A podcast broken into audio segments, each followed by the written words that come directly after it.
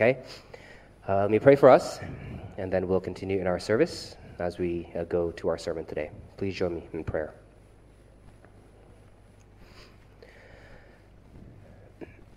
Father, I pray that you speak to these people beyond the ability of what your servant could do. And I pray that you remind them of your mercy and your grace and of your power that can awaken dead and sleepy souls with the shocking news of the gospel. And I pray that as you do that, you would also help our heads be attuned to what it is you're trying to tell us from this passage, and that you may give, get all the glory as you build up your church in the foundation of your word by the power of your Spirit through the blood of your Son for the glory of your name. In Jesus' name and in his name alone, we pray. Amen. Okay. So, friends, we're continuing today in our sermon series, the book of Acts. And today we're going to start chapter 18. And I got to be honest, in the past few weeks, although different passages have told different stories, the overall story of the book of Acts for the past few chapters have felt a bit repetitive, hasn't it? It's really just been about how the leaders of the early church have been going around and preaching the gospel to the people and to the cities around them. That, that's really the gist of the past few chapters. And um, it could feel a bit repetitive, but be encouraged, that's okay. Let's just take this repetition as a clue from God that apparently He really cares about this topic and that He really wants this topic to grow deep into the heads and the hearts of his people. Why? Because if you're a Christian, then sharing the good news of the cross to other people, that's not just something you do, is it? It's who you are. That's why God cares about this. He wants you to be who you are. Recently, I have seen an exponential increase of parents posting baby pics on Instagram. I think I may be one of those as well that's been posting pictures of my kids, and that's, that's great. And we'll see a few more of those, I'm sure, after today's baptism. But here's what I want to ask you Why do you think parents get so excited about sharing pictures and talking about their kids to other people? Including me, I do it too. Why do we do that, parents? We do that because parenting our kids isn't just something we do, it's who we are. And when you love someone or something that much, to where that thing or that person becomes a part of who you are, it's just going to be hard to keep it in. Whether it's your child or your boyfriend or your girlfriend or your sports team or your hobby, whatever it is that's seeped into you, it's going to be hard to keep in. It's going to somehow find a way to ooze out of you in one way or another. And what we see in our passage today is that this is why Paul shares the gospel to other people. It's not just because it's something he's supposed to do, it's because it's a part of who he is, as it should also be a part of who we are Christians, those who believe in Christ as Lord and Savior. But unlike Paul, we often hide Jesus deep within us, don't we? We often imprison that foundational piece of who we are from the rest of the world out there. Why? A few reasons. But before we get into it, let's first read the passage that the sermon we based on today. This is the Word of God taken from Acts chapter 18, verse 1 to 17. This is the Word of God. After this, Paul left Athens and went to Corinth. And he found a Jew named Aquila, a native of Pontus, recently come from Italy with his wife Priscilla, because Claudius had commanded all the Jews to leave Rome. And he went to see them. And because he was of the same trade, he stayed with them and worked, for they were tent makers by trade. And he reasoned in the synagogue every Sabbath and tried to persuade Jews and Greeks. When Silas and Timothy arrived from Macedonia, Paul was occupied with the word, testifying to the Jews that the Christ was Jesus. And when they opposed and reviled him, he shook out his garments and said to them, Your blood be on your own heads. I am innocent. From now on, I'll go to the Gentiles. And he left there and went to the house of a man named Titius Justus, a worshiper of God. His house was next door to the synagogue. Crispus, the ruler of the synagogue, believed in the Lord, together with his entire household. And many of the Corinthians, hearing Paul, believed and were baptized. And the Lord said to Paul one night in a vision, Do not be afraid, but go on speaking, and do not be silent, for I am with you, and no one will attack you to harm you, for I have many in the city who are my people. And he stayed a year and six months, teaching the word of God among them. But when Gallio was proconsul of Achaia, the Jews made a united attack on Paul and brought him before the tribunal, saying, This man is persuading people to worship God contrary to the law. When Paul was about to open his mouth, Gallio said to the Jews, If it were a matter of wrongdoing or vicious crime, O Jews, I would have reason to accept your complaint. But since it's a matter of questions about your words and names on your own law, see to it yourself. I refuse to be a judge of these things. And he drove them from the tribunal, and they all seized Sosthenes, the ruler of the synagogue, and beat him in front of the tribunal. But Gallio paid no attention to any of this. Thus says the Lord. Okay, long passage, but I want to point out at least three reasons from our passage today as to why we unlike Paul, I think, often hide the gospel that we deeply love inside of us, hidden here, instead of sharing it with others. Okay? And it's because, one, we're overly consumed by our other identities. Two, we're scared of being caricatured by the world. And three, we don't want to be misunderstood and abandoned. All right? Let's start with our first point. Why do we hide Christ in here? Because we're overly consumed by our other earthly identities. What do I mean by that? Let's start off with verse 1. What do we see there? In verse 1, we see Paul continuing his journey of gospel preaching, right?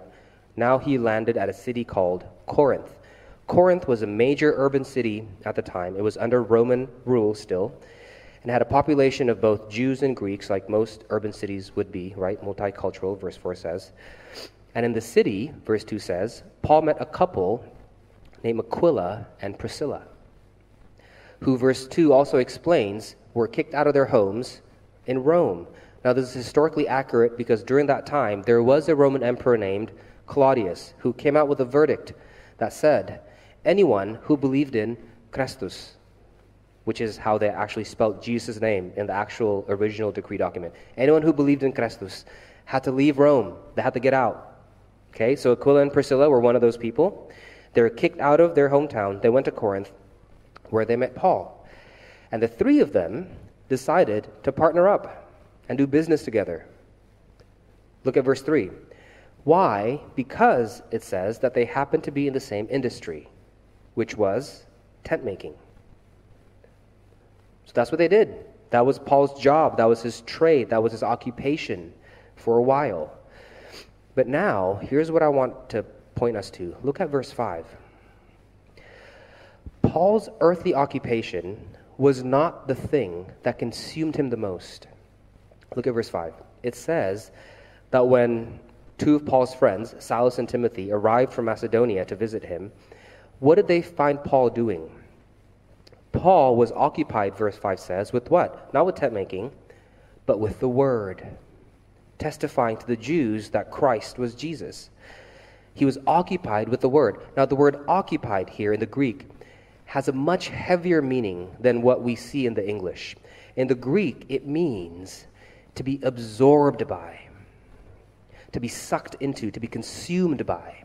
So, this verse really translates to something like this When Silas and Timothy arrived from Macedonia, Paul was absorbed by, sucked into the word. What word? The word that testifies that the Christ which is the Savior that the Old Testament mentions, mentions over and over again the Messiah, the Christ, the Messiah. Who is that? That is Jesus. That piece of truth consumed his whole soul. Not tent making. Tent making was something he did, it was his occupation. Sharing about Christ is who he is it was his identity. Now, I'm not saying abandon your job. I'm not saying be less excellent at it or care less about it. Not at all. You should be excellent at your job. You should do it well, productively, meticulously. However, this passage does ask the question what is it, Christian, that is currently consuming you the most? What has occupied your heart? Is it your earthly occupation? Or is it your heavenly identity? When you chip everything about you away, when you boil everything down to the corest of your core, what's left? What will people see? A CEO? A lawyer? A doctor?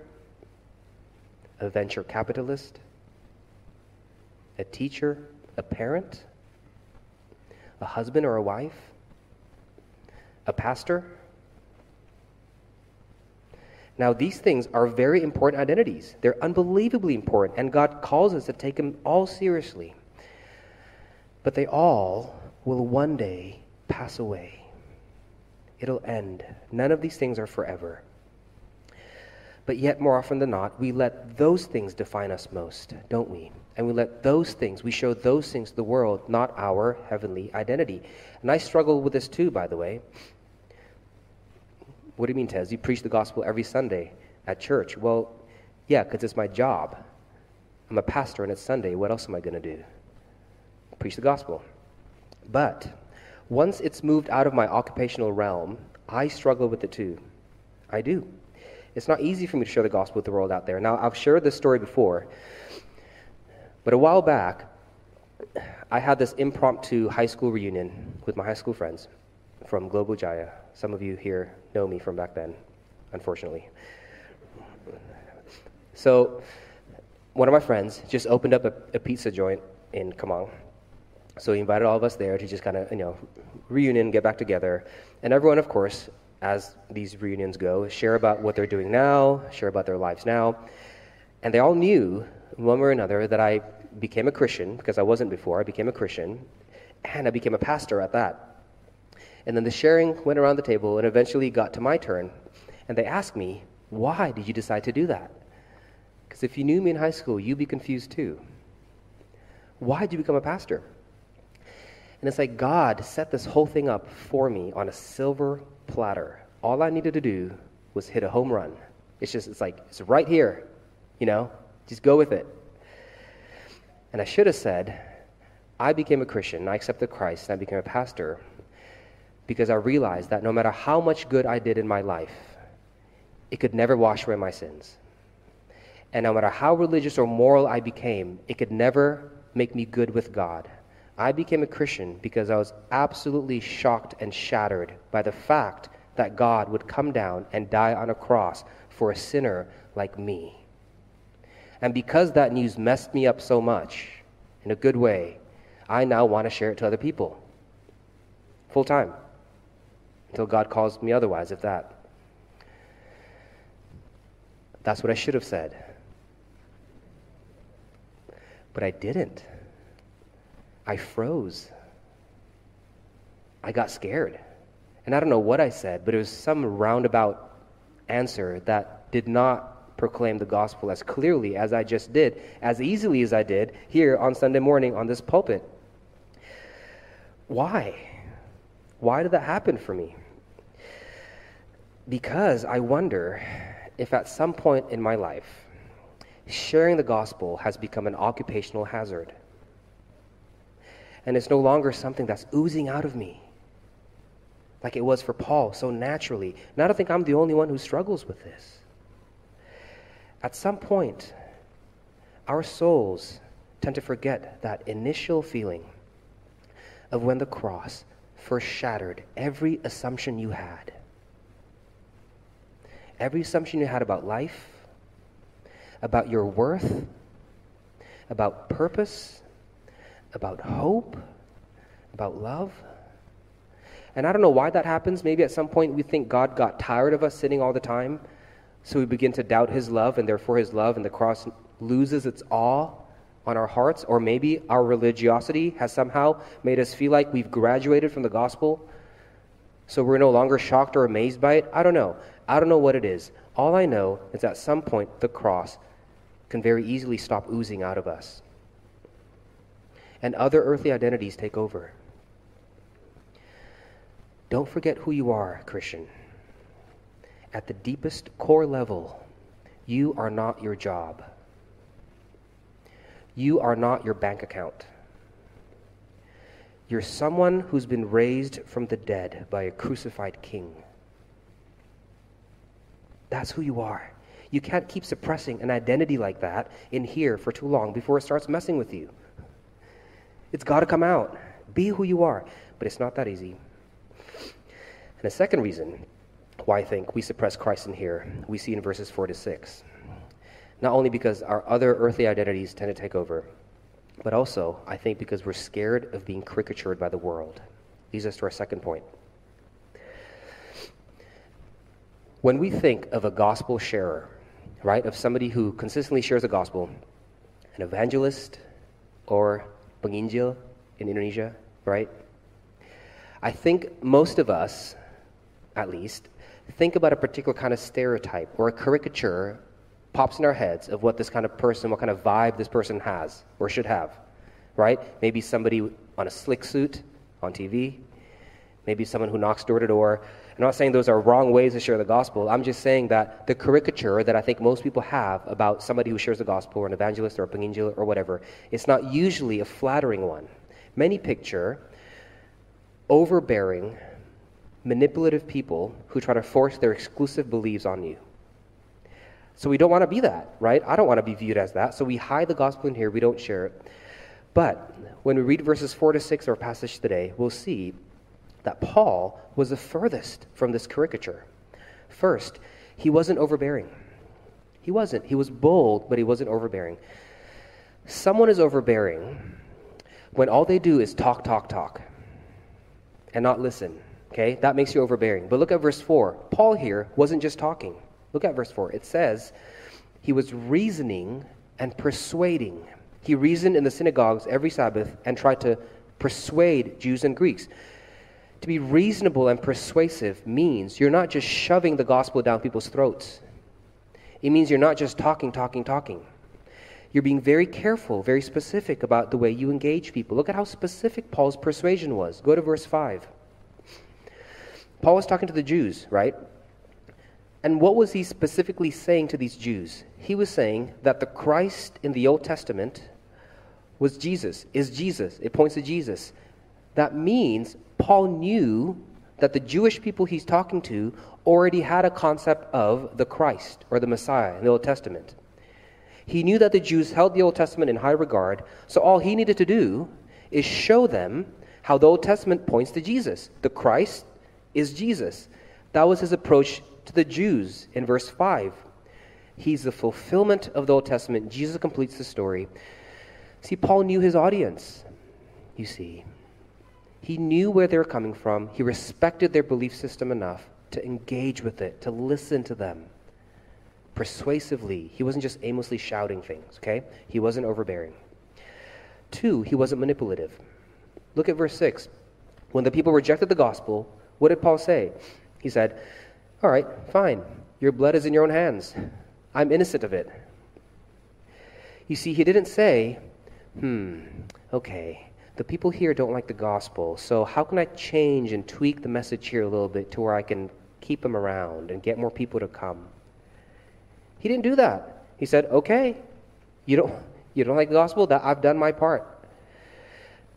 He would have been manipulative if he changed the message a good question that the church today, including ours, need to ask Has our methods of persuasion crossed over to manipulation? Don't do that.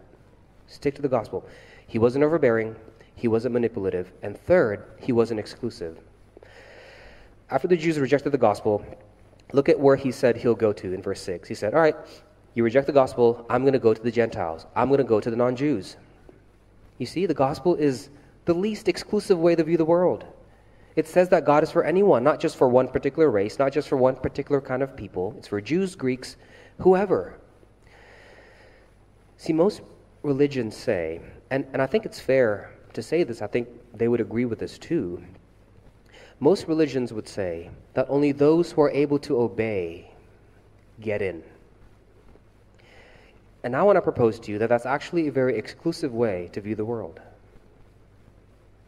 The gospel says no one can get in, not by themselves, but through Christ, all are welcomed. You see, very inclusive. Paul, in verses 4 to 6, is depicted as being the furthest away from that caricature that we often have in our heads we need to become if we share the gospel to others. He was reasonable, he wasn't manipulative, he was persuasive, he was, he was inclusive. And the key is to truly love the people that you're sharing the gospel to. Because love listens. Love seeks to understand. Paul loved, listened, understood. When he was talking to the Jews, he quoted the Old Testament. But last week, you remember in chapter 17, when he was talking to the Greeks, what did he quote? Not the Old Testament. He quoted what? Their own poets, it said. He read their literature. He got to know them. He was curious about them. You see, if you really care about the people in your community, in your family, you'll engage. And if you do that, they might just find you reasonable and persuasive. Okay. But our passage continues. No matter how persuasive you become, it's no guarantee. Because what we see happening next is that even after all of Paul's effort to reason and persuade with people about the gospel, he was still misunderstood, which leads us to our last big reason of why I think we suppress our love for the cross deep in here and hide it from the world is because we know deep inside that no matter how persuasive we are, it is still very likely that people will misunderstand us. It is. It happened here. Let's go to our last point. We don't want to be misunderstood and abandoned. Okay, so Paul was preaching the gospel, persuading people, reasoning with people, and he got some good responses, right? Titus Justus in verse 7, Crispus and other Corinthians in verse 8, they received the gospel. That's great. Everything was going well. Even God in verse 10 encouraged Paul to keep going. What did God say? Look at verse 10. God said, I will be with you. That's his promise. Keep going, I'll be with you. But little did Paul know he would really need this promise because he's about to experience a lot of heavy pushback. Okay? Let's look at verse 11. After a while, it says that some of the Jews in that area got really tired of Paul. They were fed up. They were done with Paul and his gospel. So, verse 12 says that they dragged Paul to a tribunal. A tribunal is just a legal Roman place of judgment. There'd be this throne, and somebody will sit on it and judge everybody, a Roman representative. And the Roman representative in Corinth at the time was named Gallio. That's what verse 12 says. The Jews brought Paul to Gallio and said, This man needs to be punished. Why? Look at verse 13. Because they said, Paul was persuading people to worship God contrary to the law. The law is the Old Testament. Paul was telling people to worship God contrary to the law. So the Jews were blaming Paul for preaching a gospel that goes against the Old Testament. Now, this is very important. Don't skip over this too quickly. Remember what we talked about in our second point earlier? Is that what Paul said in verse 5? Did Paul say that the gospel goes against the Old Testament? Or that the gospel completes the Old Testament? Completes, fulfills. Look at verse 5 again. Paul said that the Old Testament Christ or Messiah is Jesus. He's saying Jesus doesn't go against the story, he's the second half of the story. All the stories, all the heroes in the Old Testament, they all point to Jesus, the ultimate hero. It's like the song, the song we sung earlier before the sermon. Remember that? It said Christ is the true and better. The true and better what? Well, the true and better Adam. Whereas we all died because of Adam's disobedience, now we all can live because of Jesus' obedience. He's the true and better Isaac who climbed a much more frightening mountain and carried a much heavier piece of wood. And when he got to the top of that mountain, he didn't have a substitute lamb to replace him. Why not? Because he was the substitute lamb. He was the one that was going to die for us. He's the true and better David. A shepherd king who not only risked his life in battle against a gigantic problem that we all have, which is sin, but this shepherd king gave his life so that we, his people, through his death, may live and forever be. Jesus doesn't go against Adam or Isaac or David or Moses or Abraham or the Old Testament. He's the conclusion of those people, He's the substance of those people. They're just shadows. He's the true and better. From beginning to end, Christ the story, His the glory. Hallelujah, Amen. That's what Paul preached to the Jews in verse 5. But they twisted His words. They misunderstood him. They misquoted him. They falsely represented him. And Gallio, the Roman ruler judging this case, remember, he misunderstood Paul as well. Look at verse 14. Gallio said, Look, if this is about wrongdoings or vicious crime, then I'll do something about it. But because but since it's a matter of questions about words and names and your own law, deal with it yourselves. You see what he's saying there? Gallio thinks that this whole issue between Paul and the Jews was just about different wording. Like in the Jewish religion, it's just semantics, Gallio's saying. You guys figure this out yourself. Definitions, names, words in your own law, deal with it internally. So if the Jews misunderstood the gospel as being against Old Testament Judaism, Gallio misunderstood the gospel as being the same exact thing as Old Testament Judaism. Paul's misunderstood from every front. And because of that, the Christians in that town received no legal protection from Gallio. Look at verse 17. When the mob beat up one of the Christians in that area named Sosthenes, Gallio did nothing. He just let it happen. It's an internal issue, he said. Everyone there misunderstood the gospel and persecuted those who loved it. So, look, do your best. Be reasonable. Be persuasive. Engage but just know that even then, the gospel that you love will very likely still be misunderstood by the world. And people may think that you're promoting something you're not, and you're going to experience pushback because of it. And when you experience that pushback, you'll be tempted to hide again who you are. You'll be tempted to crawl back in to the dark corner of your heart and shove Christ back in there and hide. But before you do so, remember the promise that God gave Paul in verse 10 of our passage today, before he was abandoned by the city he was in. God told Paul, I'm with you. I'm with you. The whole world might rally against you. I am with you. Don't shove Jesus back in. Don't suppress the cross. That's begging to ooze out of you. I know it is. Because even if the whole world's against you, Christ is with you. He's been with you all along. When the world rejected him 2,000 years ago, he stuck around. When the whole world misunderstood and abandoned him, he stuck around. They even threatened him with a cross but he still chose to stick around. Why? So that he might have you. So that you may be his. He said no to the world to be with you. Go. Be who you are. Show the world the cross of Christ that I know is embedded in every crack and corner of your heart.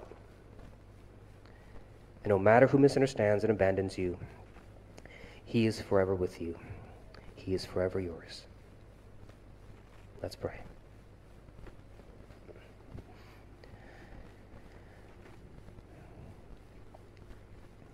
Father, you know how hard it is for us to live out our heavenly identity in this world, there are so many other things that's shoving itself in our face.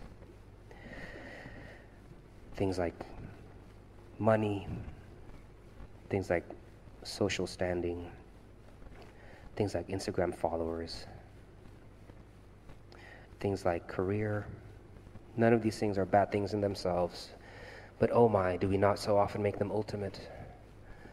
Do we not so often make them who we are instead of what you've done for us upon that cross? Remind us, Father, that we are your children first and foremost, bed, uh, uh, uh, bought and redeemed by the blood of Christ. Let that truth seep deep into the hearts of the people here who are listening to your word through your Spirit. Awaken them from their slumber, awaken me from my slumber, and launch us again to who we truly are, that we may live in a way that glorifies you to the world out there. Thank you for Christ in us. Thank you for what you've done. In Jesus' name we pray. Amen.